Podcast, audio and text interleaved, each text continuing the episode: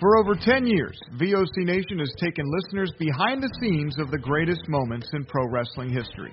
Our hosts are not only experts on the business, but have lived in the business.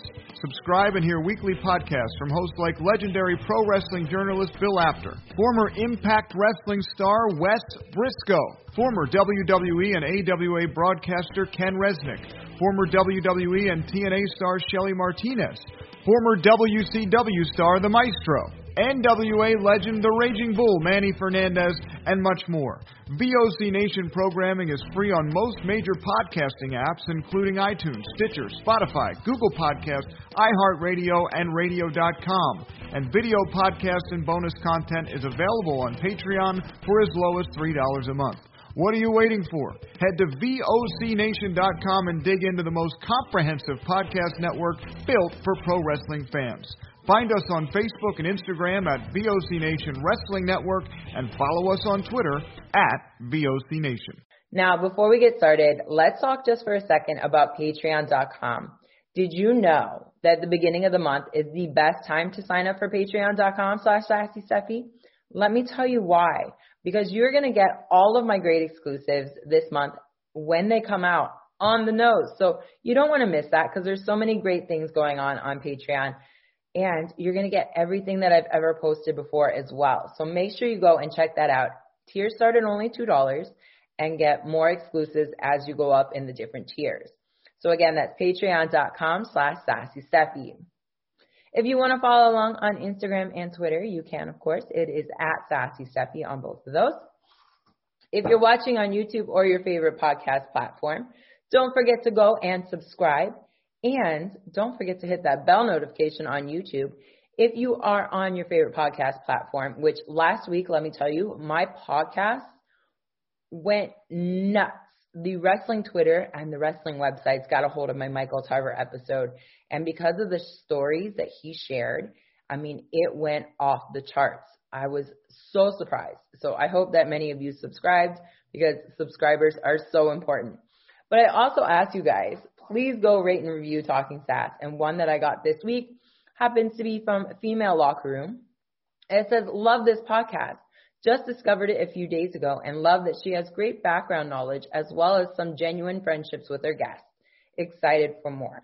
And speaking of being excited for more, I have so many stellar guests lined up for you guys. I'm so excited. And that includes today's guest, who is just another wonderful person that I'm so glad to have on the show. She is the second ever woman to hold the Cruiserweight Championship. You've seen her in WCW. You've seen her in TNA. You've seen her in Shimmer and in Shine. She is one of the original Scream Queens. This is Daffney.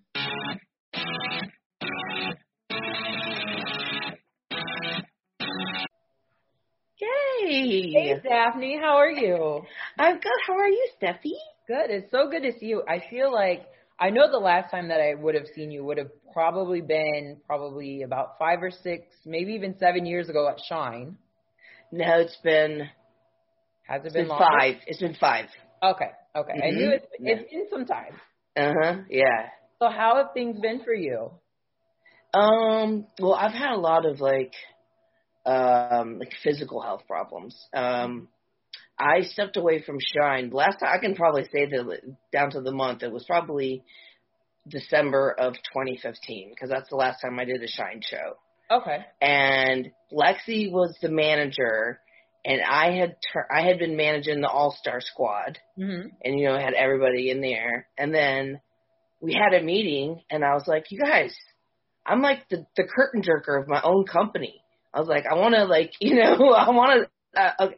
So he repackaged me as a heel, and I tried to change my look and everything, and then um we ended up from from Luke Hawx, we got Katie Forbes and Ala- Alana. Oh gosh, I can't, that's I'm not I'm not being rude. I just don't remember. Okay. And what we thought that their wrestling level was was not what they they thought. So it was all good because Lexi we ran in and like put they put uh somebody through a table.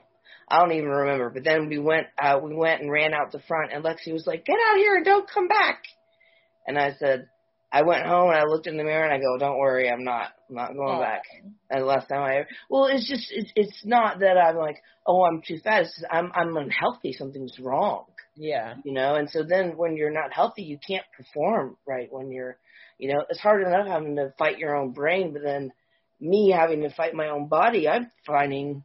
I didn't think there would be anything more difficult than learning how to function on a high level with a mental illness, where the physical struggles are. Whew, I have an appointment with a functional medicine doctor on Monday. Laceface was I was talking to her and she's like, "See if it's covered by your insurance." And I found out, and her birthday's the 27th of April, and I'm going on the 26th. Oh, so, wow. But it's yeah, because it was like that happened. I just started to blow up, gain weight, got big, and then my neck broke. So Mhm. then that was like a whole nother. And then I moved. And then I started to have a lot of hormonal problems. I went into perimenopause at 38. Oh my gosh. Yeah, and then when I came back to Atlanta, they were like, they didn't even diagnose it down in St. Pete Tampa. They never, they just kept, they just kept saying, you're just getting overweight. You're just you need to diet and exercise. And I was working out every day, and I just kept. So um, then when I came up to Atlanta, a holistic doctor said, you're in full blown menopause, and you went through perimenopause and that, and you have no thyroid, and da da da da. da. So Oh. I got back on some medicine for that. Yeah, that's why I kind of like have been way, and I started to get better, and I did a couple WrestleCons, and I Mhm. did a couple seminars, and then everything started getting bad again, and um, then I had postmenopausal issues, had postmenopausal bleeding that was diagnosed at the beginning of the pan- last year, Mhm. before over a year ago, and I should have gotten it taken care of, and I waited all the way until September. And by then, she had to just like gut me, take everything. Oh my out. goodness. So there's like there's thyroid, and then some doctors say my thyroid is completely wrong, and then some say there's nothing wrong with it. So yeah, that's why I'm, this new it's called functional medicine. Thank thank God for Laceface. Yeah. Um, she's so smart because I'm like I'm like Lacey, do you think acupuncture will help? you know, I'm like Yeah. you know she's a doctor, right? And Yeah. and, yeah, yeah. So I'm like, what, what? And she she said, try to find a doctor that will do that. But that's the most. My point is coming to is that is the reason why I haven't seen a lot of people. Um, I turned down interviews for the longest time because I was ashamed of the way that I looked, and um, I just I felt like I was just sitting there. What life was just passing by. So it was really hard. And now, I mean, nothing's really changed except for I just don't really care anymore. Oh, but I mean, such an amazing, like, from the instant I met you, and I know that you want to tell that story, so we'll, we'll hold off on telling the story. But from the instant that I met you, like, you have always been just this glowing personality, no matter what's going on in the world. And I know, like, you've already mentioned you've had, you know, some mental health issues, but like, from the outside of people that just know you, like, because I mean, obviously it's been a while since we've seen each other. We don't see each other every day. Like, I always see you as just this beautiful, bright personality all the time. You know what I mean? well, thank you. And vice versa, like you see people at their best. Yeah. You know, at their worst is when you're. So uh, thank you. I liked uh, always was was kind of like the ham in the room. I was always trying Mhm. to make people laugh and stuff. I just I don't know. That's just how I am. Get rid- so people feel more comfortable. You know, get get a little laugh. Like it's okay. You can joke around with me. yeah. That's, And top is why that, I think. I'm sorry. What? Oh, not just that you are a personality either. I mean, you, honest to God, are like one of the nicest people because I know for Shine, it would be like five o'clock in the morning and you're inviting people over just to stay the night at your house to get a couple hours rest before they get back out on the road. I mean, you didn't just do this with me. I'm talking lots and lots and lots of people. I mean, you are one of the most giving and caring people. Oh, thank you. You're it was one of my um I mean, well that was how it started. In fact, I did a Twitch stream earlier. I don't have I have a a channel, but I haven't like done much with it. I've just kind of poked around and like I've watched AK stream a little bit, watched Leva a little bit, watched Thea a little bit, watched uh Marty the Moth a little bit. And uh, I'll get on there and I'll just start talking. And somebody said, "Yeah, well, well, do you think you'll ever go to Shine?" And I go, "Are you serious, dude?" I was like, "I started Shine." and, they're like, and the guy was like, mind blown. I was like, yeah, bro. But no, so it started off with me and Sal. Mhm. And I went to the, we went to WrestleCon when WrestleMania was in Miami. And that was in 2012. yeah, I, I was there. I remember that. Yeah. We, that's when we roomed together. Oh wow. Yeah. Do you That's remember where the idea of Shine came in? no, that was just me and Sal. Him, like I hadn't seen him in a long time. I hadn't seen anybody in a long time. I was still really, really concussed. I don't know if you remember. We took a picture, and um, but I slept next to you. But I mean, I was like, I was freezing in the room, and we didn't like have any blankets, Yeah. and it was expensive as hell.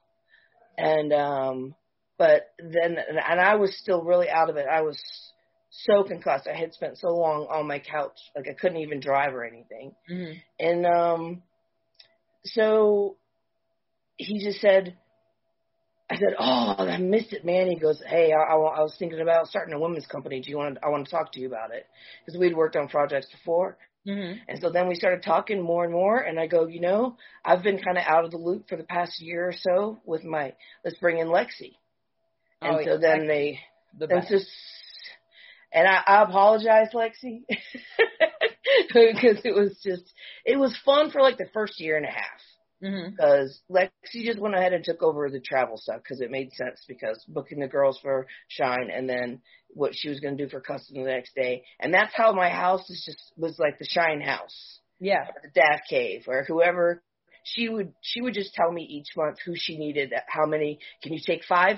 Yes six? Sure sure uh, whoever someone can sleep in the bed with me and then um the last shine before I sold that house Leo had moved out and we had 15 girls Wow. That's a, that's a packed house. that's on on my YouTube channel. If you're on Sassy's YouTube channel, you'll see uh back meanwhile da- back at the Daff Cave, and we did a Harlem Shake video. It's got all it's all the internationals are in it. It's crazy, but yeah. So I'm sorry. I don't know why. I just I just Oh no, that's cool. It's actually funny that you mentioned that because even at Shimmer and at Shine, there was like different groups of girls. Like you call the international girls, it would be like the Mm-hmm. Australia girls, the British girl, uh, the British girls, and then like me, Nevaeh, Jess were always the Ohio girls, and sometimes even Allysin Kay, even though she's not from Ohio, was was grouped into that group as well. I would say it's Midwest. because everybody has their own little cliques, and you just call them by from wherever they're from. yes. It wasn't. Weren't you, weren't you guys the Midwest Mafia? Midwest Militia. Militia. Yeah, sorry. Mid- I knew it was. So I used to say one of the Midwesterner girls. Yeah. Uh, because I mean, but it pertained to not just you three. It was like Yeah, it was Midwesterners. that came from that area. Yeah, for sure, it for sure. Well, let's go back. Let's talk even before wrestling, because like I told you before, there was two things I didn't know about you, oh, and I was really surprised by. And you weren't even born in the United States. no, no. I was born Army brat. Air Force.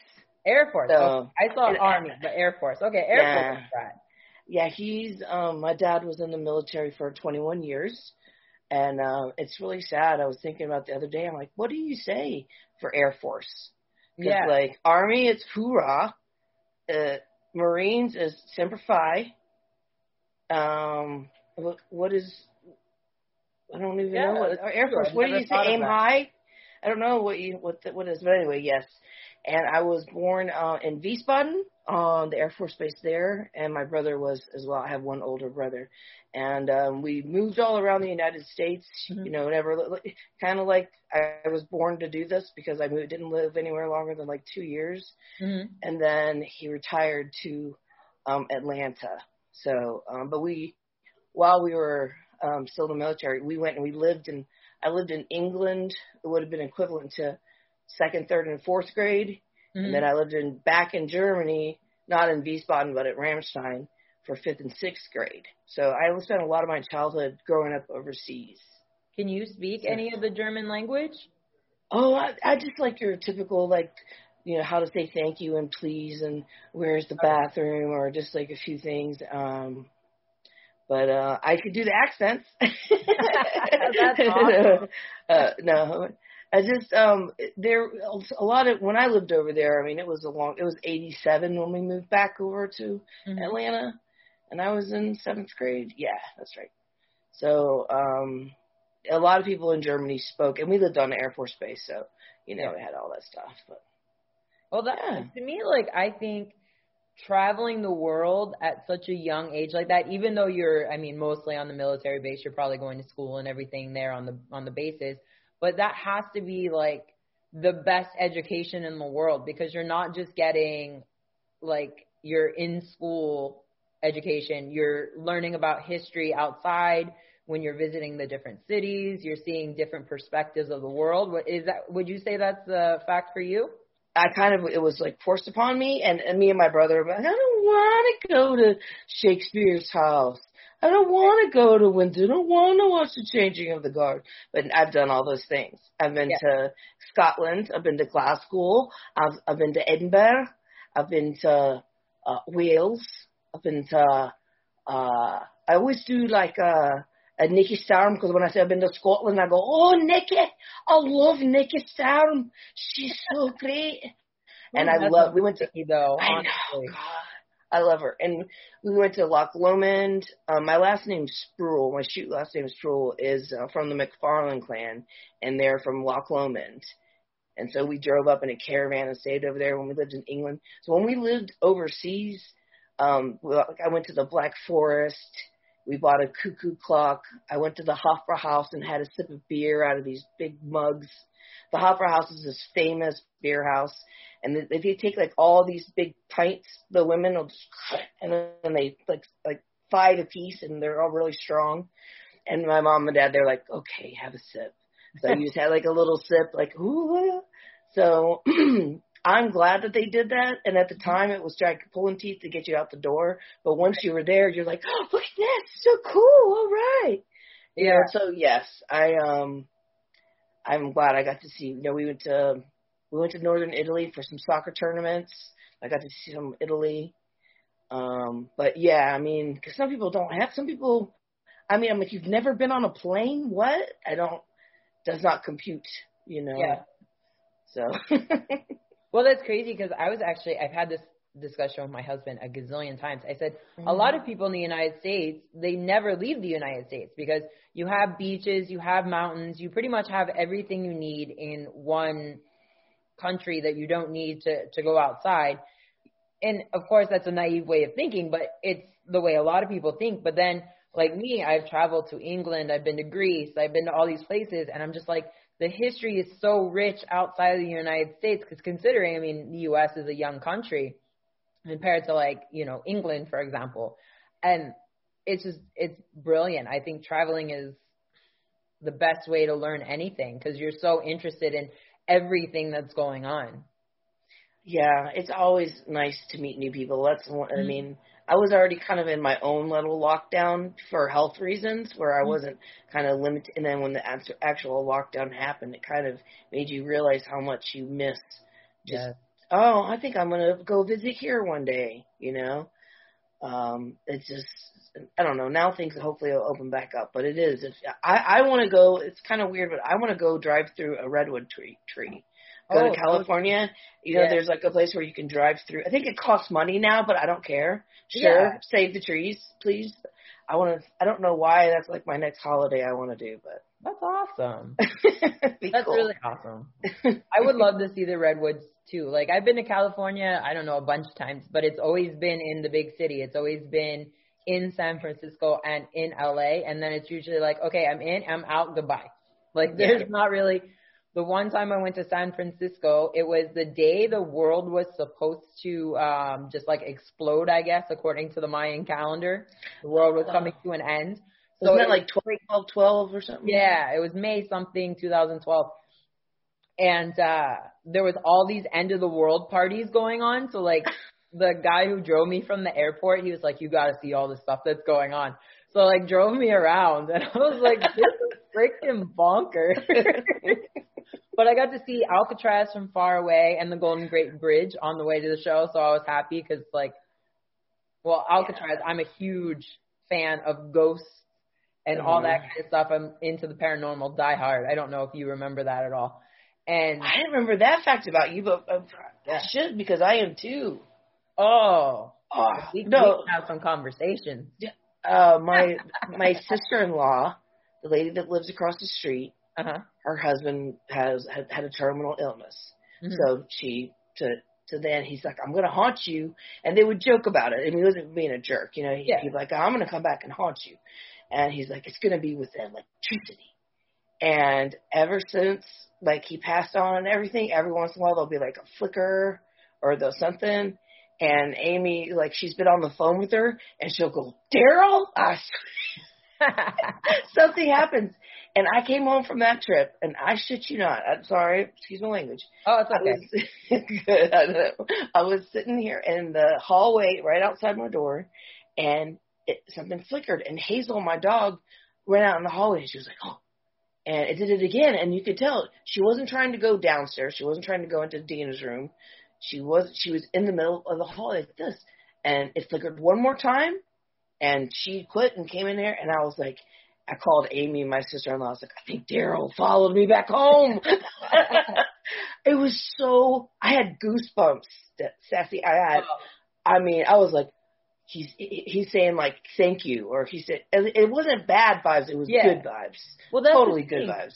so many people, there's such a negative connotation to ghosts and the paranormal because everybody's used to seeing these horror movies where it's all evil.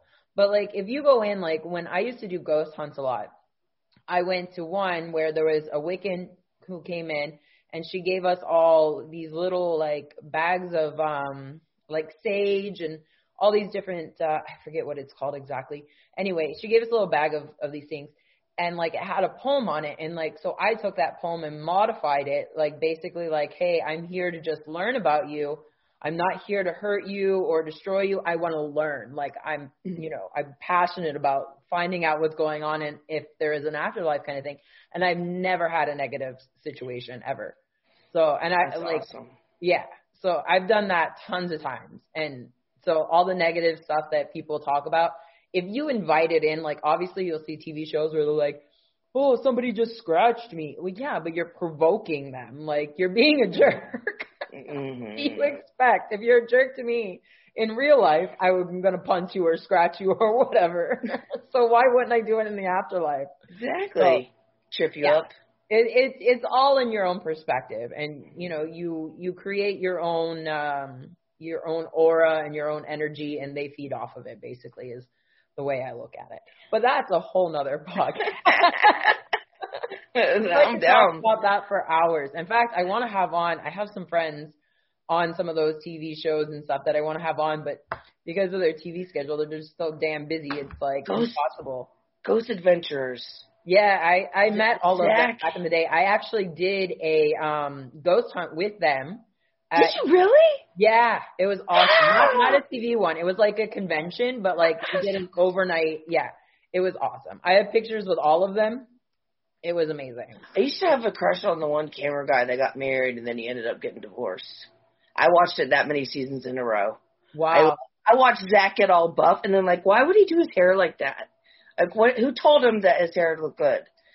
He's he was cuter when he didn't do that, but he had he had a good physique, yeah. And I can't. The other guy was cool, but for some reason I had a I thought the one camera guy was kind of cute.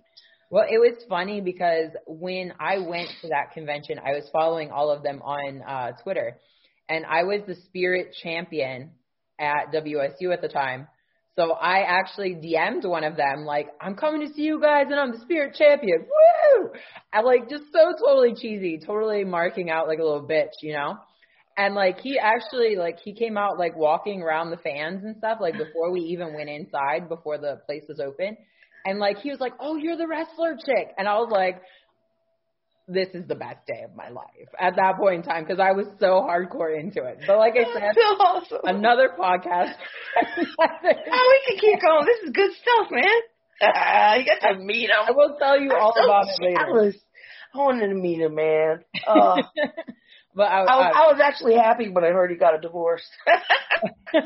I was like I said, I was totally fangirl, like I would have been too. above and beyond. I would have been too. It's fun being a fan. It you know, it, and even it, wrestling, like people always ask me, like, you know, are you always gonna be? I'm like, look, even though I wrestle, I know all the bullshit that happens backstage, the stuff you don't see, that kind of stuff. Like, I'm still a fan. I will always be a fan. I was a little kid that watched it. I was a teenager that watched it. I was in my 20s and I watched it.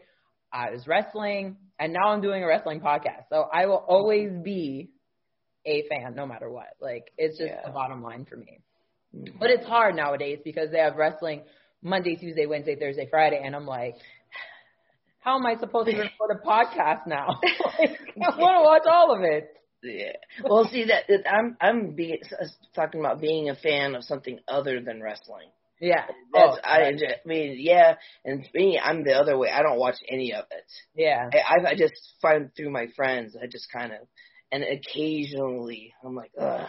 But I like, I mean, just fan going out for the Ghost Adventure guys. I would have been like, can I have your autograph, man? Oh, man, can I take a picture with you?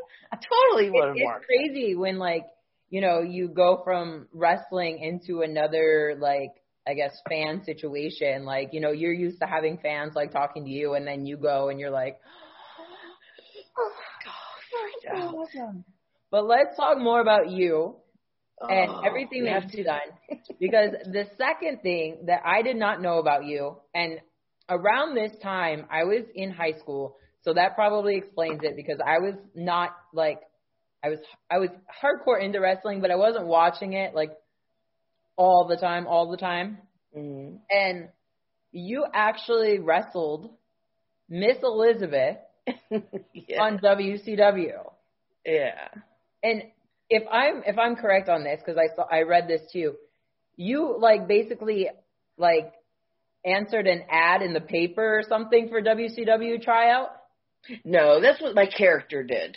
Oh, that's okay. not, yeah, that's what my character did. People think that that's legitimately, but I mean, Yeah. honestly, Sassy, it might as well have been because it was Oh, an really? act, it was a it was a call for an audition for someone to play a crazy stalker woman to stalk David Flair, and I just so happened at the time to be dating Rob Prago, who actually called me today. I need to call him back. We dated for a while Hmm. when I first and we watched wrestling together, and I had watched it when I was younger, and so um I had gotten my bachelor's degree in film and video production Mhm. because, and I minored in music because I played the cello and acting. Cause I knew if I, uh, the likelihood of making it in front of the camera was so small that if I could maybe at least work behind the camera. Right. So I did some things like that, and I worked as a production coordinator and a teleprompter operator, and that's where uh, Rob's an actor, a big actor here in um in Atlanta, and um then finally the, one of the ladies that I used to get all our talent from, Houghton Talent, she says, "Well, you're freelance now. Do you want me to send you on some auditions?" She's like, "I'll I'll rep you." Yeah. And so I did a couple of like Georgia Lottery commercials. I did, I did a, a more voiceover work. Mhm. I did one small little student film or indie film. I can't remember. And then they're like, "Will you fly to W- Milwaukee and do an on-site audition for WCW?" And I was like, "Sure," you know. And so it, they they flew me and another girl to Milwaukee, and we just went and sat in catering. And I and so yeah, and so I, in walk the one of the Harris brothers, and I'm like, oh my god, you know. And I'm sitting, we're sitting off over by kind of like ourselves because there, there wasn't very many people. in But then all these people, get Sting comes in, you know, like oh, no, I'm just going, oh my god. And uh they came over, and uh Craig Leathers is the executive producer. I'm, I'm friends with him on Facebook. He said, um, so we need someone to like uh kind of like act, be crazy and kind of stalk uh David because he's been and I go oh like he's been stalking Kimberly and his face like I knew I was the actress that's being hired and I know what's going on and I'm Right. a fan I'm a fan and so his eye and I just I, I in my head I go I've got it I've got it I know I've got it think they're gonna pick me the other woman was really nice she just looked a little more mom like I had like a tank top on and I had my tag my tattoo was out Mhm. you know, so they came back and they said, okay, we're going to go with you. Your name's going to be Daffney Unger. And I was like, okay. I said, can we spell it with two F's? And uh, I don't know. No, I didn't figure that out till the next time. So when they finally put my name and we Yeah. spelled it anyway. But um, so they were like, okay, stay here. We're gonna. And she left. And then Hacksaw came over, and was like, "Hey, how are you? What's your name?" And starts talking to me. And then I looked over and there was a Harris brother sitting across from me and a Harris brother sitting over there. And I was doing this. I was like, "What?" And I was like, "Oh." So I was like meeting all these people for the first time Yeah. in catering, and it was just the, like I said, it was the most bizarre, crazy experience. So um, I was always an athlete. I always played soccer, and I was a Mhm. goalie, and I had have no fear about jumping off of stuff. And then I'm an actress, so it kind of worked out well for me because my acting got me in the door, and then my willingness to within two weeks say, "Can I come to the power plant?" and Mhm. go there every day. And who was there? Nora, Hall of Fame, first Oh, person I ever got in the that. ring with. She, she's the first girl I ever got in the ring with. Well, she was I at know. the power plant. She was. I, I, know she was just on her the. on the podcast recently, and she was talking about how she was at the power plant and how she really liked the training of other girls aspect. Like she didn't care if you were an actress coming in or a model or whatever. She really liked that that side of wrestling. So that's awesome that you got to experience that with Nora because she's just the sweetest. I have my notebook. It's a Wonder Woman notebook, and it says two ten um oh oh. So that was the, me and her in the ring one day. It's like drop toe hold, like all like the names of all the moves that I've learned that I know, and Oh, then like that's comeback spots. And I, oh, that's well with my seminar this weekend. My I have always a list of things, and I want people they bring a notebook and a pen. Don't just think, oh, I can take it in my phone. No, bring a notebook and a pen. better.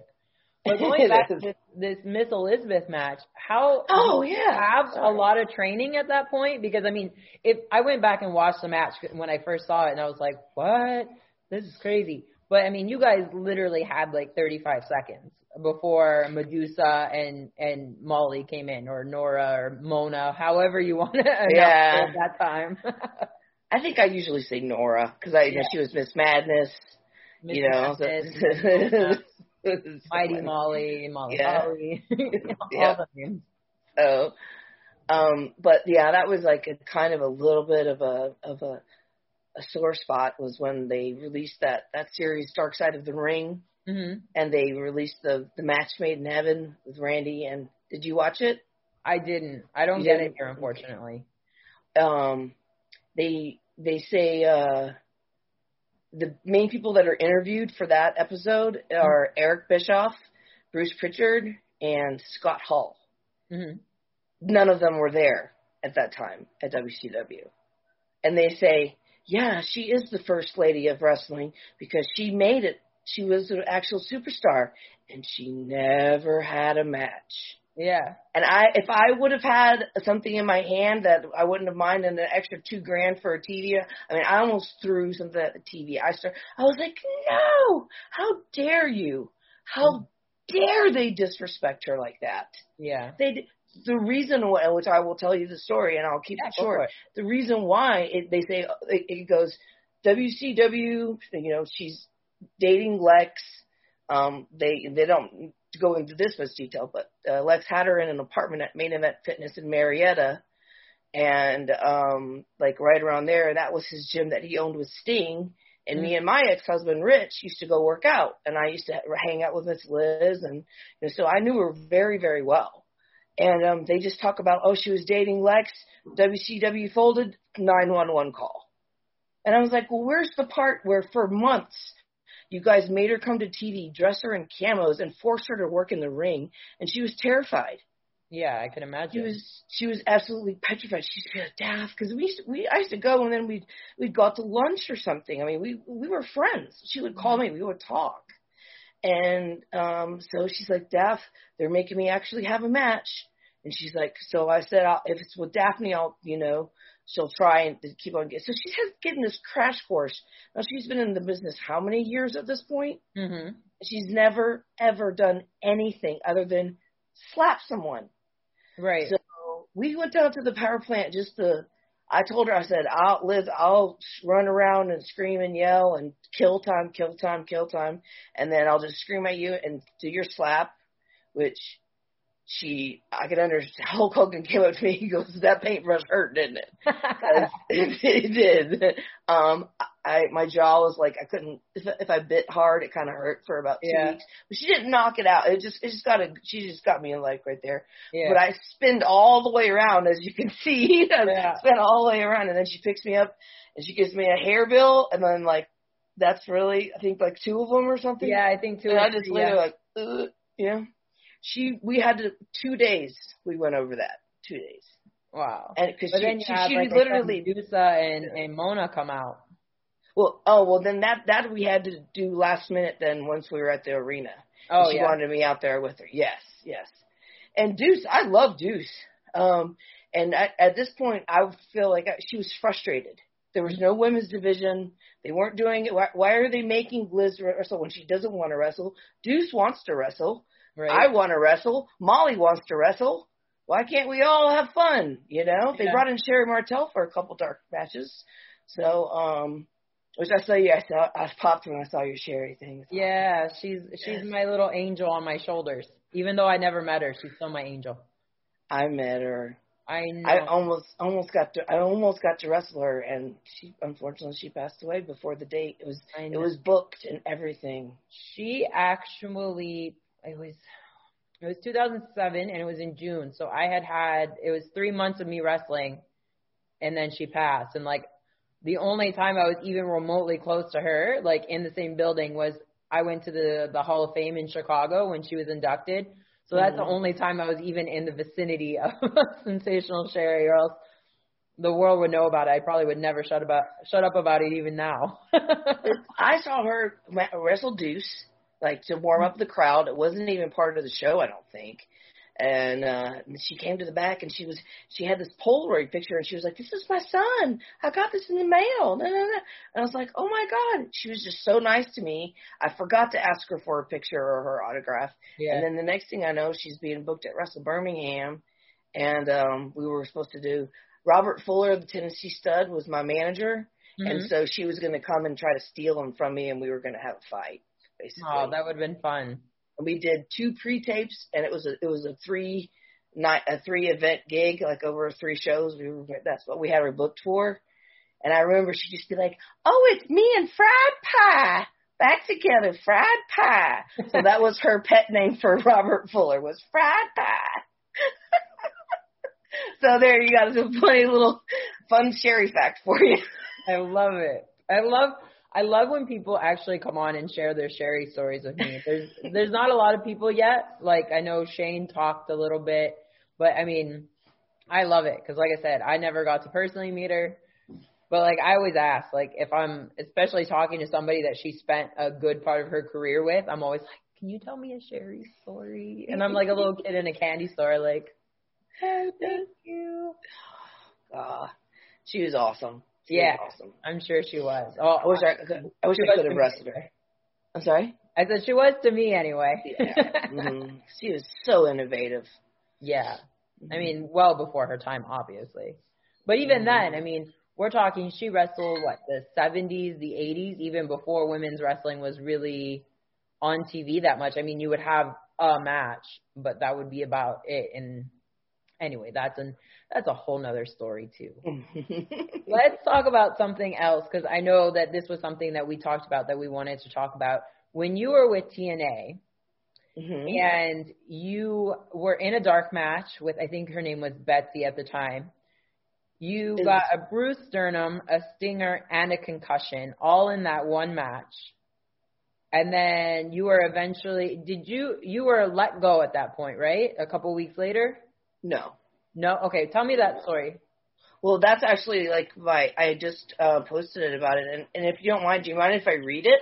Yeah, go for it. Um, that would be cool because it was just the 11 year anniversary of this because I wrote this last year and it came up and I was like, oh my god, has it already been a year since I wrote all this?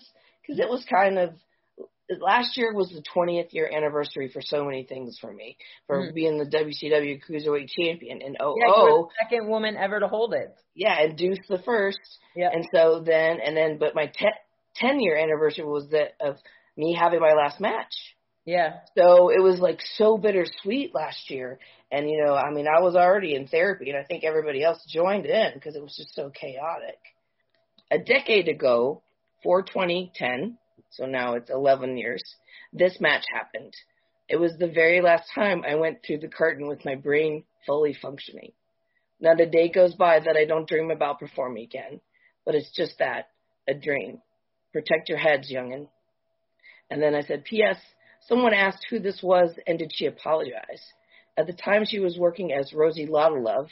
Mm-hmm. Later, you know, she came to shine and she was Andrea, mm-hmm. right? Yeah. So um, I said it was no one's fault. I said some, sometimes these things happen. She did call and check on me and talk about it. We never had heat, and I feel horrible that this event was tr- extremely tough for us both, but in different ways. Years later, when she came back and I was running Shine, we brought her in, and her and I did a little scuffle when I was managing the All Star squad, and she was still Calval's bodyguard. It was cool to show the world that we both had put that match behind us and could work as professionals, but also on a personal level, she is a very sweet person and I wish her nothing but the best. Because people immediately, like I put, this match happened, you know, and I got hurt and like, it, it did seem like I was blaming her. Eh, it, well, it didn't seem like I was blaming her, but, but people were automatically like dogging on her. So I was like, added this whole long PS section, like, no, no, no, no, no, no. That's not the point why I'm doing that. I'm doing it to say, if you don't feel comfortable, just say no, you know? Right. And, um, what had happened was, um, I have a, my, right, my left knee is like my real weak one. Mm-hmm. So if someone puts me in a tree of woe, you have to hook my right leg. You can't hook my left one because my knee pop, pop, pop out. Mm-hmm. And because of her size, what I had planned to do was she put me in the tree of woe. I grab, I kick her, then I grab her, then I flip up around until she's in the inverted DDT. Okay. Does that make sense? Like yep. walk up around. Yes, thank you. I knew you'd understand. Like a slight so, Yes, yes, but from starting to starting like in that position. Exactly. Um, so that's what I was going to use as a finisher on her. Mm-hmm. Like, uh, come out of nowhere. Well, then Bubba comes over, Bubba Ray, and says, uh, this is coming straight from Vince. Uh, we're going to need you to put her over okay, well, all right, let's rethink how we're going to do the psychology of this again. And no, no, no, I was like, we can still use that spot in there somewhere. Um, and then he's come, Bubba comes over again. At this point, Al Snow has tried to help us. Um, he's like, all right, call it to me. And we're calling it to him and we're both so nervous. He's, he's very, very intimidating. I, he intimidated me a lot. Mm-hmm. And um, so I wanted to do a good job. And he'd say, "Why are you guys going to do that?" what's it? And I was just like, uh, okay, well, I wanted him to just basically tell us what to do. Mm-hmm. Three times we'd come back and we'd lay it out a little bit, and he'd say, what? And so finally, we both wore so much makeup. I mean, I wore all that TNA makeup. She had all that Rosie Love makeup. We're in the makeup room, like calling it to each other because we're first. You right. know, we, we, we're getting taped first. So still, even at the go position, Bubba is like, "Oh, you do that? We should just do the Bubba Bomb." Now I know what the Bubba Bomb is because I've seen him do it a million times, mm. and I've never taken it from anybody. But I know the concept, and I know you're supposed to bridge out. And I mean, I'm flexible as hell. You know, I can bend and back. Yes. So I was like, okay. Well, whenever we came to the spot, um, first of all, she was hooked the wrong leg, so you can hear me on the camera go, other leg, other leg. Mm-hmm. and so she does the other leg, and then we go, and then I was supposed to do sunset flip so she we can do the bubba bomb spot. Mm-hmm. So I'm like, boom, she doesn't go down. I'm like, sunset flip, boom, sunset flip. You know, finally it's her time. So I jump really far because she had gotten, she had gotten herself knocked backwards. Okay. So we were, a ring positioning was off. So I'm actually in the very dead center, and her legs were I couldn't get to bridge out of. So I said, if I lay here, she'll just do like the Yokozuna on Bret Hart, like jump up and then land on his feet, but look like he's sitting on me. Yeah, he's like she'll know to do that, you know. And she's thinking she's gonna move out the way, so she can't. She just did, you know, legs up in the air, and all her weight came down on my chest. Mm. And so it was just, you know, like how you can't read minds. Yeah. It was just it was miscommunication. Well, I was supposed to move. That's why I Bubba got. I, he was like, "Yeah, I saw you didn't move out of the way," but I was stuck. I mean, if you look, if you see this, like I I couldn't I couldn't wiggle out of it, and it wasn't good to do it cold for the first time in the ring. If he wanted us to do that spot, I would have practiced it with her. Right. The feel of it. But we had all this pressure. People were like, well, just say no. You don't say no to Bubba Ray Dudley at the go position when you're wrestling his student that he's trying to get a job. I'm Yeah. sorry, but you don't. if you if you want to have a future in the business, which coincidentally that was my last night that I ever.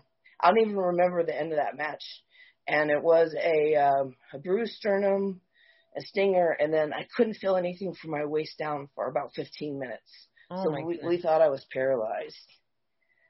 Yeah, they're like, go ahead and straighten your other leg, Daff. And I was like, and I looked and like Terry Taylor was there and like D'Lo and I'm and, and I was like, it's not moving, is it? And they were just so they had to take off the bottom ring, the bottom rope off the ring, and then put me on a stretcher and carry me out.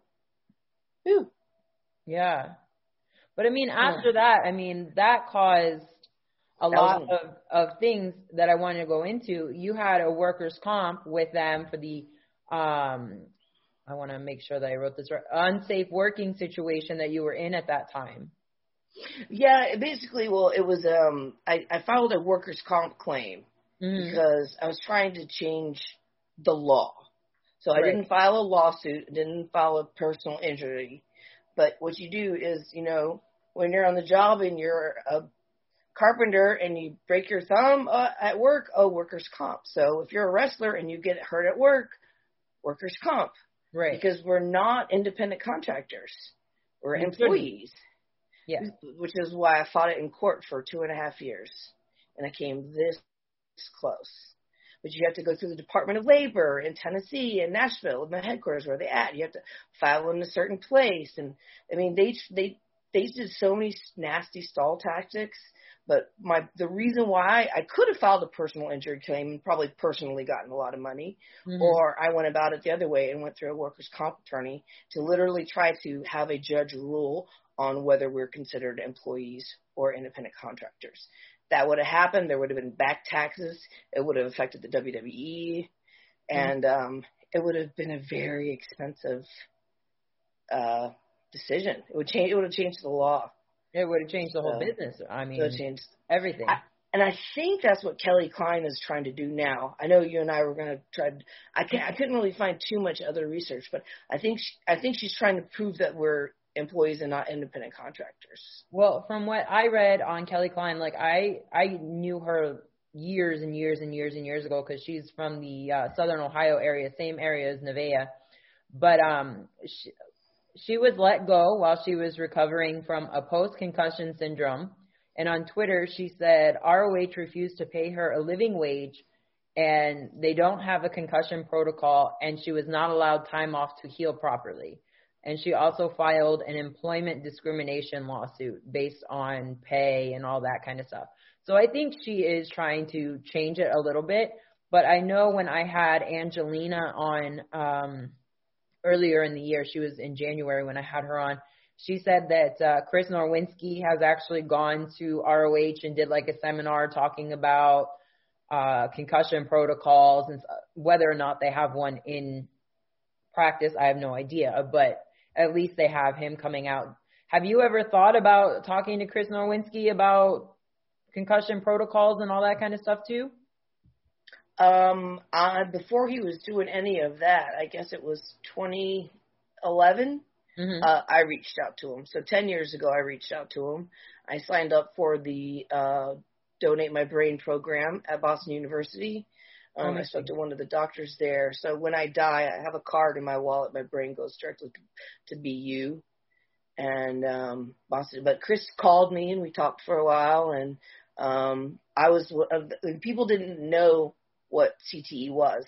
I, I was like chronic traumatic encephalopathy and you know I'd say I've got this thing in my brain. It's this protein, and you know that's that's how it was. It was ten years ago, so it was before all the law, helmet laws changed. Mm-hmm. It was such a long time ago. So I mean, I was part of the Legends program because uh, for for the study on CTE because if you're a professional athlete, then they they keep you do a survey every year, and they keep track of like how sharp you are and Wow. compared to someone else. Yeah. So when you said, "Have you thought about talking about Chris Lewinsky?" I was like, "Yeah, I did, girl, ten years ago." I know this brain's got to go to science. Someone's got to figure out what went wrong up here. Well, I mean, there's been, I'm, like you said, this is 10 years ago now. There's been that movie that came out that talks about concussions. There's been, mm-hmm. I mean, lots of things I think have happened, like you said, the helmet laws and stuff like that. I know NFL's changed a lot of rules on, on helmet to helmet and all that kind of stuff. I mean, it definitely is a whole different world since then. So, do you think that this is going to be the betterment for everybody in the end? I don't know the, particulars of um of her case. Mhm. Um, I know mine. I, w- I wish I could have kept going. Yeah. Um, and I and I and I had this set of circumstances where, you know, it might I, it might have gone our way. Who knows what would have happened? Right. But um, I just I wish that those similar set of circumstances will happen to someone else so we can get it changed the way it needs to be changed. We need to have retirement benefits so we don't get thrown out like the trash. hmm You know what I mean? I mean it's that was that's just you know crazy because that is exactly what happens. And then for someone like me who I gave everything I had to my sport and then here I am, I needed neck surgery, I needed this. Well, I don't have anything put away. Everything Right. is ten ninety nine. And then you gotta pay tax on pop people I wish I could tell you guys how much I made in the year twenty ten. And and when Terry, t- do you know that you made? I'm like, it's barely above the poverty line. That's what I'm thinking in my. I mean, really, Yeah, it's it's it's sad. So it is. very sad. Oh, that's again. We could talk another podcast about just the, the. Well, I mean, Kelly, from what I read, is is fighting for wage as well, saying that she got paid like four times less than some of her male uh, counterparts in ROH. But I'm not here to say, you know, what's going to happen in that Right. because I mean that's that's Who knows? It's, But that's gender also- equality. That's equality paid throughout uh, in the whole world. You know. But there are some other stories that I want to share, some maybe a little bit more uplifting stories. and I know that you want to share, and I think this will be interesting to hear it from your point of view because I know it from my point of view how we actually met. Because this was probably what 2006, seven. When was your when?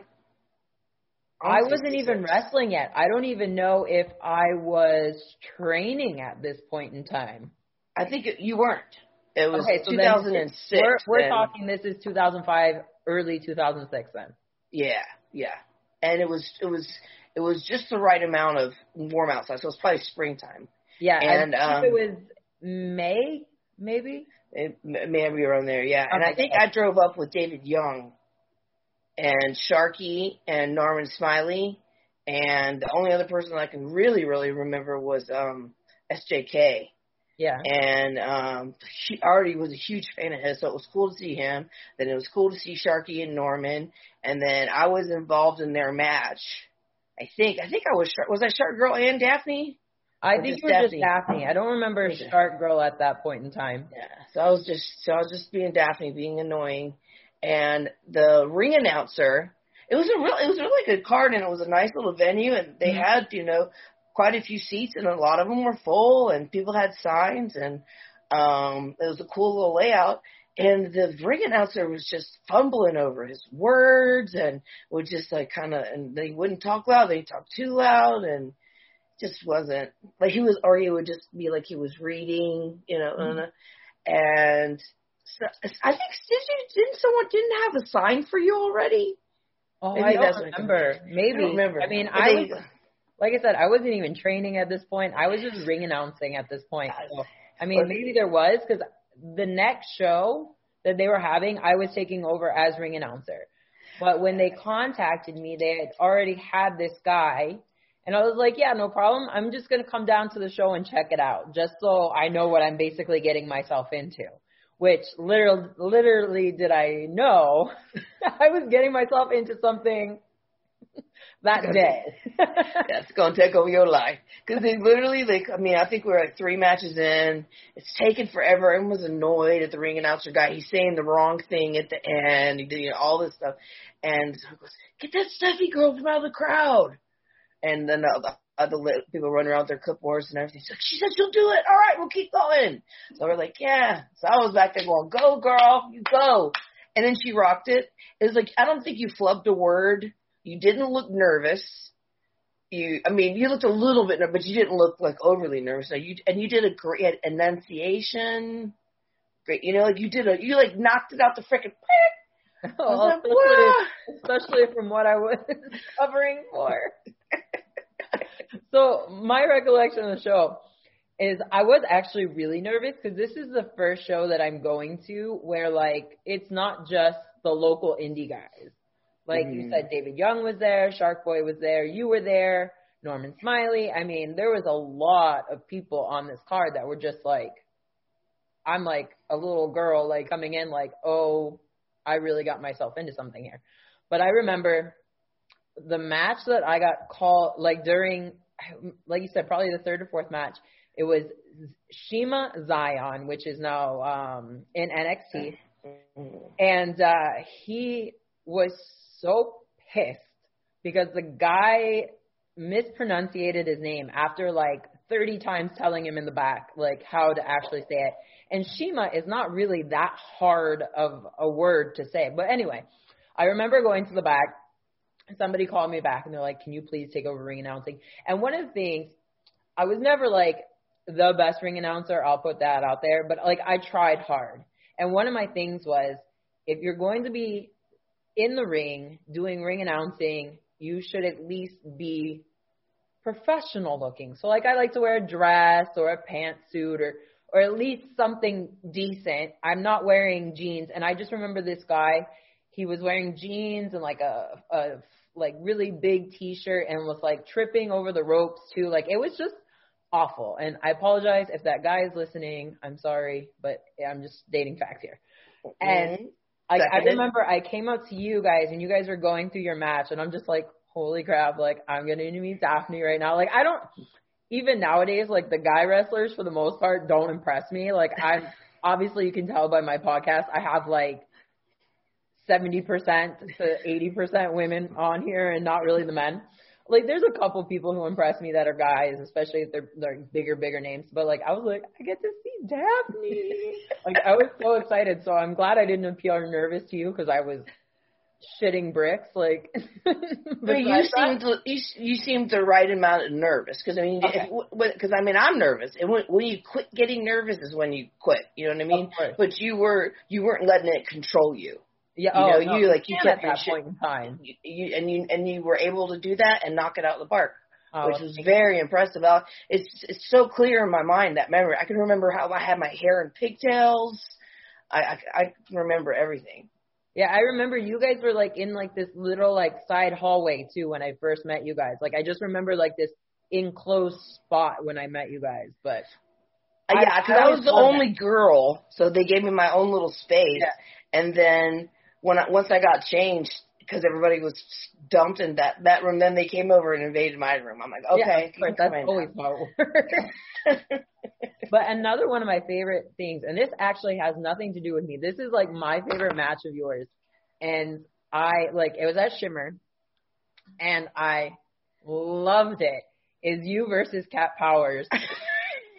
it was so funny because okay, obviously everybody knows Daffney as this, this bubbly personality and like just a jokester and a prankster. And Cat Powers was actually doing a gimmick where she was acting like a cat. So you come out with a ball of yarn and you're throwing it around the ring and Cat's chasing it like sporadic and oh my god. I don't think I've laughed at a match that I was watching live in person more than that and it was spectacular. Thank you. It was very hard. I can imagine. No, no, it was very hard to get jelly, or that's what I called Dave Prazak, because we used to do commentator, and I was peanut butter and he was jelly. So yeah. I'd be like, jelly. He'd be like, what's up, PB? And I'm like, so do you know what Cat Power's original wrestling name was? Do you, do you know what it was? You stuff? I know he changed it. No, her. Well, her. She was like Brittany or that's something something like two just regular American woman names. Yeah. And so we looked on the tag of her suitcase and I was like, Catherine Powers. I was like, who's Catherine Powers? And she's like, I am. And I went, wait a minute. It is spelled with a C. I said, your name is Cat Powers. I was like, we're changing your name right now. changed her name. I don't remember if she was already doing the cat gimmick and we changed her name or she changed her name and the gimmick at the same time. I think she was already doing this like Yeah. cat thing and then I'm like, you got to be Cat Power. And I said, Jelly, the next set of tapings, I want to do a feud with Cat Power and um, can I use a ball of a ball of yarn? And he says, if you if you bring a ball of yarn, then you can use it. And I'm like, fuck yeah. and from then on, it was on. And um, one of the coolest things I think, like um, fan wise, is like one of somebody ended up having a, ha- their handle be say shimmer down meow. Yeah. That was the big promo of the meow. Cat power meow. You need to shimmer down meow. And and so and it's, just, it's such an aged joke for like my generation that watched the d- summer Donna Summer or whatever shimmer shimmer down now, but it just fit. And so you say, "Oh, shimmer, shimmer down," and she was so like a sponge. Mhm. And then, you know, you, you gave her, I gave her, you know, you give her a little inch and she took the whole damn ball of yarn. You know what I mean? So the only thing we didn't think is I didn't think it would get, it would keep unraveling and unraveling so much. So we did almost trip up in it a couple of times. oh, Uh, but yeah. it was fun to just pick it up and go, look, yarn, ha! And then she gets distracted like this and then you, it was fun. It was so it fun. was. I And it- I that. was- like, I talk about this uh, kind of frequently. There's not a lot of matches. Like, I'm terrible, terrible at remembering matches or finishes or whatever, especially if I am not in the match. There are certain matches I remember, and there's, it's my my perspective, and that's it. And that match, like, I just I remember like all of it, and I'm just like, this is fantastic and honestly one of my favorite matches of all time just because I was so engaged in it, watching it backstage and just laughing my ass off legitimately. Dave always would, he would always have me give me the comedy stuff because he knew I could do it. Yeah. So I never got, I never got a title shot. I never got a, not, but looking back, it's like, not everybody can be a champion, so I Yeah. gotta, you know, take it where I can get it. And and I think I made my mark when I was there, when I was able Of to wrestle. you did. It was fun. The last couple times I went to Shimmer, I was only able to manage, but it was still cool just being in that locker room.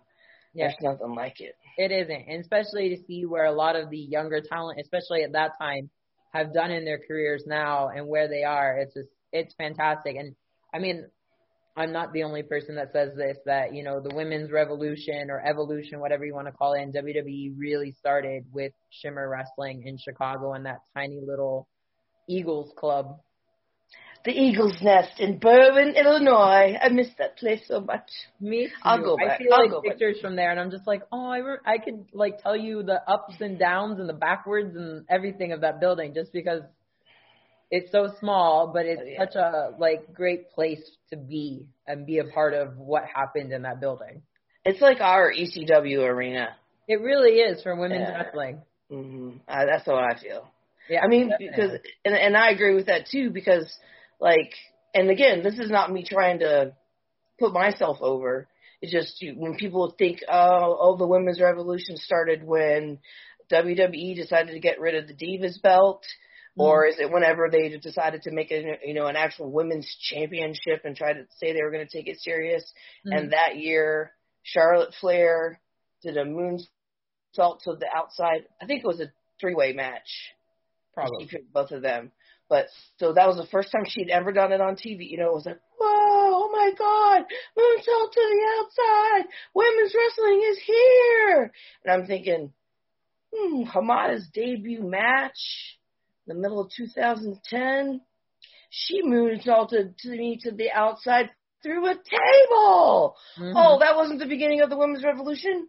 Oh, you know, it's like I- no, you know what I I- mean? It's like they don't realize. And then that five, six, seven years or five years before that, Shimmer was starting. Mhm. So they don't, you know. And then Deuce did her bit. She would go to Japan, and Mhm. um, Madusa did. So, but I think I really think the start of it is like Shimmer. I do too. I mean, of course, you have the women who paved the way. You have Mm. your Madusas, you have your sensational Sherris, and no matter what you think about Moolah, she's part of it too. But it wasn't where it was taken seriously by us women. Men didn't really take it as seriously, and I think in 2005 when Dave started Shimmer, I don't think he thought it was going to evolve into what it did. I would love to have Dave on here. If I could get Dave Prazak on my podcast, that would be the day. I don't, I'll text I don't him. think he's ever done it. You know what? I am going to bug him. I'm writing it down right now. I am going to email him and never give up until I get him on here. I, I, I hear you. He's a he's a he's an introvert, but Yeah. I love him to death. Yeah, everybody does. I mean, like I said, he is basically the godfather of of women's wrestling right now. hmm 'Cause, Yeah. I mean, if you look at the WWE roster, NXT roster, Impact roster, a few women from AEW, not not as many as WWE and, and Impact and stuff like that. I mean, a good majority of them at least passed through the Shimmer doors once. And we're even talking about Beth Phoenix, who's retired and doing commentary. We're talking about Natty, who has been with WWE for what, 10 plus years now, I believe oh I mean, yeah, a that? lot of the women have at least graced that door at least once. And then you get t- talking about Bayley. Bayley was there for quite a long time. Uh, fortunately, Sasha and Charlotte never came through Shimmer, but that's okay because we also have Becky Lynch, who is, Mhm. I mean, the man. I mean, she is what really, I think in the last probably four or five years, the way that it was re-evaluated in wrestling is because of her mostly because of just the impact that she had when she was doing the whole man character. Mhm. But anyway, Yeah. I digress. no, I mean it's it's true. Like people people don't realize um that I mean I have the Shimmer roster calendar and I mean it's got um that yeah it's, she was the Victoria Knox. Mhm. Wait, is that right? Rebecca Knox. Oh, she was Rebecca. Yeah, Rebecca Knox. That's right. And um and all the people that are on there, uh, just like Del Rey, and who's you know our first Shimmer ever for the first ever Shimmer champion, and also the head. So that's who they pick, handpick to train their women. Mhm. So I think that kind of speaks for itself right there. yeah, I actually got to wrestle Del Rey, I think a month before she was officially gone. Like she had like a couple of days left and I was one of those within that time frame. And I like I mean I can't I've I've wrestled her probably 10, 15 times and tagged with her a couple of times. I mean, the lessons I learned as a seriously green person in the wrestling business at that time is just there's there's no I mean she pushed me out of my limits. I was super green like I said and just you know, I learned so much in that little five, ten, fifteen minute matches that I had with her. Like I really wish like I had more of those matches on like DVD or online or something that I could find cuz I, they're I mean, there's a reason why WWE picked her to be their head trainer. I mean, she's not just the women's trainer either. She's one of the head trainers. She's awesome. She deserves every ounce of it too. Of she works so hard. She she lives it, breathes Mm-hmm. it. So I was so I, I actually when I did some extra work for WWE, I was like, I don't remember there was other girls there, but I don't know if I knew who the girls were. So I was just kind of sitting alone by myself, like just chilling outside of um outside of catering, and she walked by and she's like, Stephanie, and I was like, Sara? I didn't know she was traveling at that time, but she was actually doing some producing too of, of some of the matches on TV. And I was like, I'm so excited. Like I was like I totally didn't expect to see her. And then of course, because I'm like right outside of catering and everybody sees me talking to Sara, so people are like the people who don't know me there were like, Who is this girl talking to Sara? Like should we know who that is? exactly. Don't Yeah. you love it when that happens? You're like, oh yeah, no, never mind. No, I'm just here for extra work, guys. yeah. That's, man, she's she's a genius. Mhm. She really is. I, I feel uh, my last match was actually the 10 year anniversary. It was like December something of 2010, whatever. But it was Mhm. uh, it's it's on YouTube and it was my uh, I was me and Sarita, Sarah Stock versus the beautiful. The, I'm sorry.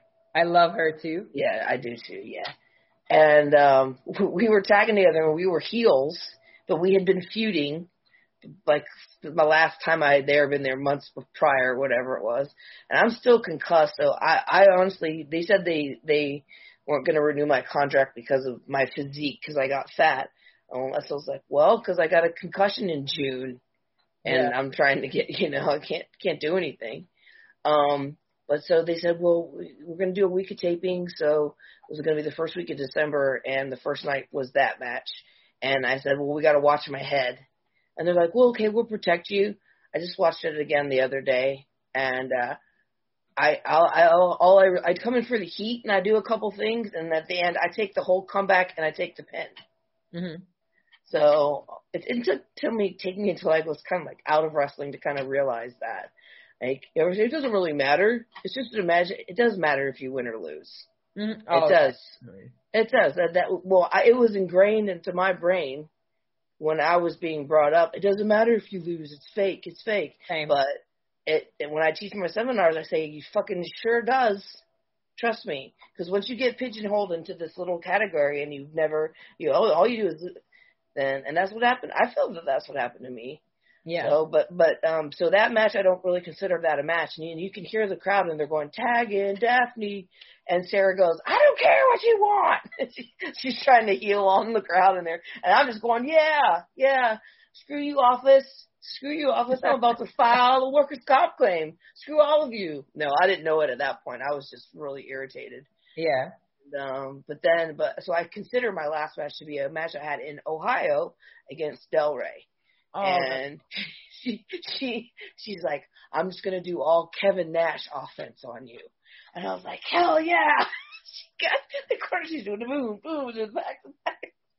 And uh, but then she, I'm also super bendy, so she was putting me in a lot of like uh holds, hmm and she protected my head so good. And I, I think I didn't let go on an. In, we did that spot and I, on an inverted DDT. I think I didn't quite let go because she was like, she was like, oh, you know, the DDT, and I said, honey, I don't have any business being in the ring.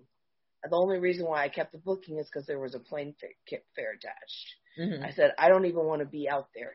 All my bookings that were local, I canceled them all, and then my contract. My last match was in December, and then my contract expired in March. But I Mhm. never, I never set foot in a ring after the match where I got pinned by Angela. Angelina pinned me. I think I took Botox injection or whatever that one is. Lights out. I don't know. No, I think she called it the Botox injection, if I I, remember correctly, because I think I've taken that too. The pon- Yeah. uh, the uh, bicycle kick. hmm Yeah. Yeah, so that was the last match. But I consider the one with Del Rey. It was singles. It was longer. It was very creative. But I I can watch that and I can see I don't look like myself. I Mhm. mean, th- the last six months of 2010, I shouldn't have really been doing anything. In hindsight, right. um, I I wasn't I wasn't safe. I wasn't safe enough. Let's say. okay. I didn't, you know, because you, I get so irritated when I hear people purposely uh, are getting intoxicated or doing things before shows before you perform. I have never done Oh. that in my life. It's hard. It's, it's enough pressure to make sure that no one gets injured with a clear head and both being injury free than it is to put anything in, in place. So I was constantly feeling lightheaded and, you know, going out to the, through the go position and I'm hazy. Like that's not safe. right. That's not safe. So, but there's no pro, uh, concussion protocol. So thanks, Chris Nowinski. Yeah, at least there there's it's Yeah. moving in the right direction. Whether or not it's perfect, we'll have to see in the future, unfortunately. Yeah. All right, Daph. Well, I absolutely love you, and I know I I love can you sit on here and talk to you for like three, four hours easily. Oh, hi, pumpkin. She came. She says, I want to be on the podcast. This is Hazel. Hi, She's- Hazel. Hazel the Good Witch. And you a kiss? No. That's that's the the affection I get nowadays. Here you go, honey. You're okay. My dog would do the exact same if I let him come down here. She's But a like I said, I could talk to you for hours and even days. In fact, I know we're gonna have a lengthy conversation after I turn this camera off. yeah. But let's do it. Fantastic. You are always welcome on anytime. Do you have any sort of uh, social media or anything you want to put over? Yeah, all the the Twitter and the Instagram and the Snapchat is all uh, Scream Queen Daff, all one word. And hopefully you know that my name has two F's. I still get that. I'm the biggest fan, Daphne. D A P H N E. I'm like, oh yeah, that's a Scooby Doo. that's not me. uh, um, and then I am doing Twitch. Um, I've had the channel for like a couple of years, and I just never really did anything with it. Um, but when I see this new doctor and start a new workout regimen, I'm going to be doing DDP yoga on my Twitch channel. So, because I'm not a big gamer, yeah, um, I played the simple ones, but um, so that uh, that and then I start back college on the. Uh, I'm getting yeah. my second. I didn't like that. Yeah, no, I'm getting my second. Awesome. Yeah. so I'll say that's. I looked. I was like, okay. So that's one of the reasons why I took the seminar is because I'm saving up, trying to pay for tuition for college. All my credits transferred except for like I'm I'm like a midway through my junior year. Okay. So I have a year and a half. So I've got to come up with the money for the tuition and stuff. And right right now I'm doing student loans, but I'm getting my degree in human services and I want to like be a patient advocate and I want to have a concentration in mental illness because of all the experience I have with that. Thanks. yeah, that's perfect for somebody like you who's already gone through so much of an experience and if you can make somebody else's experience that much better it's totally worth it yeah and so i thought you know i'll do that so my twitch channel will be me eh, i'm going to be having it all scheduled out where this is what i'm studying here's where we take a break and we stream a you know uh, a workout session or whatever so um, I've got it all set up, but I just haven't activated it yet or anything. I'm trying to get uh, to finish the enrollment of school. Mm-hmm. It's like 99% done. I have to have one more thing, and then I can log into this portal, and then I have eight hours of orientation to watch. Oh goodness gracious! So yeah, but I think it's going to be worth it. If uh, since I don't have that long left, it should be okay. So, but my Twitch cha- channel is just Daffney Unger. Okay. So, um, but everything else is that, and my Etsy store is Daffney Unger, and that'll be open up in a couple of weeks. And all the proceeds for that goes to school for me as well. Awesome. All right, Daffney. Thank you so much for joining me. And like I said, invitations always open to come discuss more. And I mean, like I said, there's so many different subjects we could do a podcast about. I know, I know, right? All right, guys. Until next time. Right. Bye. Thank you. Hey, this is a Total Package Lex Luger, and you're listening to the VOC Nation. Don't miss out. Check out In the Room every Tuesday night at 9. Listen in. Pro Wrestling Illustrated's Brady Hicks, former WCW star Stro Maestro, Kathie Fitz, Matt Grimm. And you and Ray are there too, right, Ray? We sure are, and we've got great guests like Lex Luger, AJ Styles, Haku, and more. It's a heck of a party. Plus, I didn't get thrown off uh, buildings. And didn't uh, get pregnant. I didn't get pregnant either. Sometimes I think it gets so ridiculous. We were getting into like snuff film territory there. In the room. 9 p.m. Eastern on VOC Nation. Wrestling with History, the voice of choice, and Killer Ken Resnick. When I die, they're going to open me up and find about 2,000 undigested Northwest Airline cheese omelets. Mr. Chris Cruz, what's going on? Jesus, how did I get roped into this?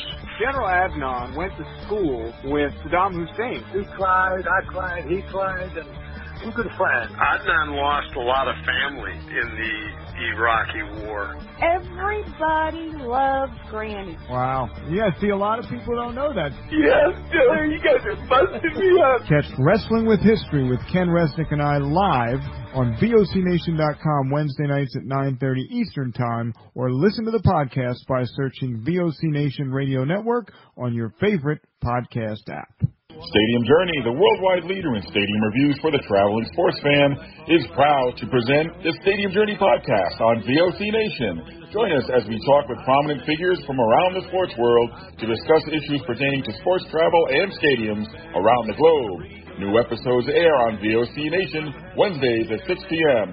Join Paul Baker, Dave Cotney, Mark Viquez, Dan Calachico, and guests from throughout the sports world on the Stadium Journey podcast on VOC Nation each and every Thursday night. Check it out. WCW star Stro Maestro takes you on a journey. It's WCW Retro. Talking old school match of the week, talking dream matches, taking your calls and looking back on an incredible career of acting, entertaining, and wrestling. Check it out, VOCNation.com, WCW Retro. Be sure to call in Thursday nights, 9 Eastern, on the VOC Nation Radio Network. Rock and Roll Union and North Step Productions, in conjunction with Boo Ray Atlantic City, proudly present Jersey Shore Jam 2, May 15th, featuring As We Become Ghosts and Rat Rod. It's been a long, cold winter, and now it's time to rock. Also appearing, the Rock and Roll Union House Band, Shades of Grey, playing all of your favorites from the 60s to now. All COVID regulations will be in place. Tickets are available at eventbrite.com and are extremely limited, so get them before they run out. Doors open at 6 and showtime is at 7. Rat Rod, As We Become Ghosts, and Shades of Grey. Jersey Shore Jam 2, May 15th at Boo Ray, 201 South New York Avenue, Atlantic City. Did I mention there's free parking? Don't miss it. Yo, this is Jerry Steins of the Nasty Boys. Yeah, Brian Knobbs here. You get ready to get nasty? Well, listen to the VOC Nation, baby, because it's about to get nasty all around and up in this mother. Get ready. Nasty Sensation is coming at you. The worldwide leader in entertainment. This is the VOC Nation Radio Network.